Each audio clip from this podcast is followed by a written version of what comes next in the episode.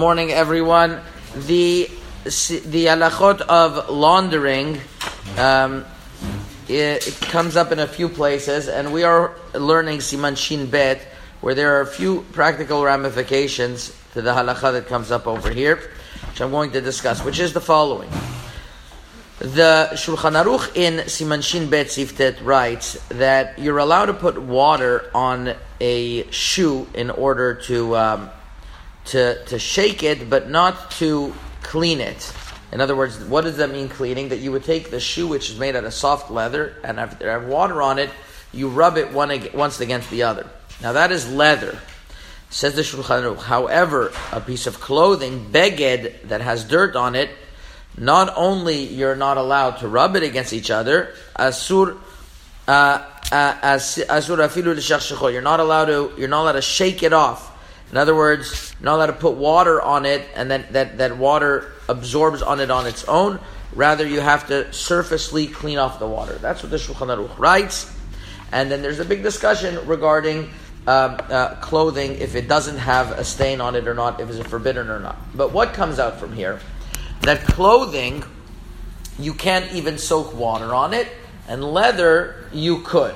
And the difference is, is the absorption level of, of, of, of clothing is really 100%. Whereas by leather, it mostly doesn't absorb, but absorbs a little bit, so one wouldn't be able to, to, to rub it against the other.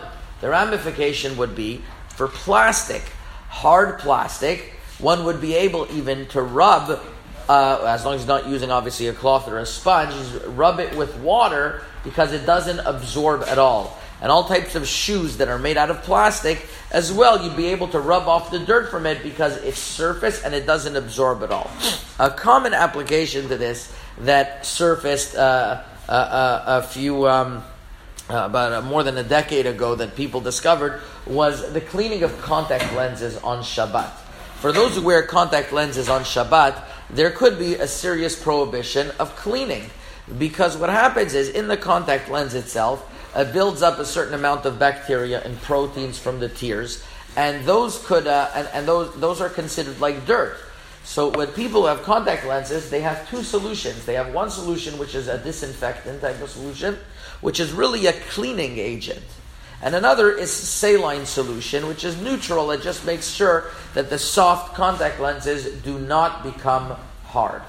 So the poskim debated this when it first came out, and they all came to an agreement, uh, this, uh, the Sephardic and Ashkenazi poskim as well, that that that if you're going to use a disinfecting s- a solution on Shabbat, that's forbidden, because what's happening is you're, you're actually cleaning.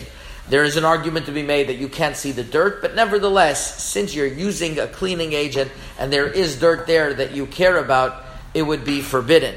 Uh, the the Rav Yosef and Chazon Ovadia Chelek He Amud Shin uh, Shinun Bet says, nevertheless, you're allowed to put the contact lenses in saline solution. And the reason is, is because that's only preserving and it's not really uh, keeping it. Now, the poskim say what the proper method to do is to clean your, your contact lenses before Shabbat, so therefore the dirt is not substantial and that way you're you're able to put the solution in them. Now you're not allowed to rub them once against the other because that would be like leather that it does absorb. Contact lenses do absorb.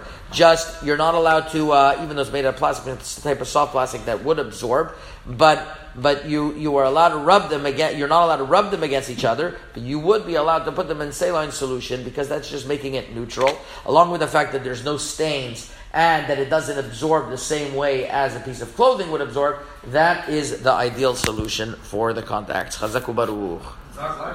Just as a follow up on what we mentioned about uh, the contact lenses, is that uh, some people have pointed out to me that today people don't con- uh, do commonly use saline solution in order to preserve. They usually have one uh, solution, and that solution acts as a disinfectant and as a as a cleaner, but as well as a neutralizer. It, it keeps the it keeps the uh, contact lenses fine. So if one wants to be mamash lemeadrin, should get himself saline solution, and that's where he keeps the contact lenses.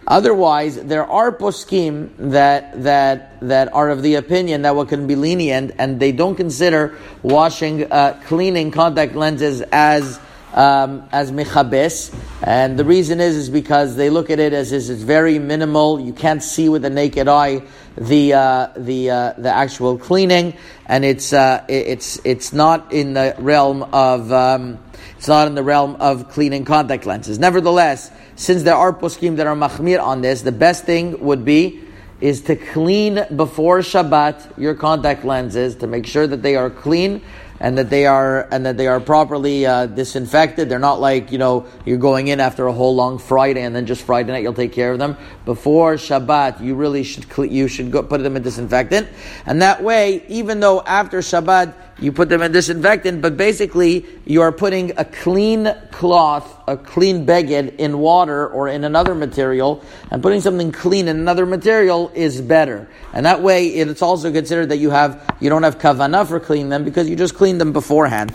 That would be, that would be if a person has no choice. Chazaku baruch.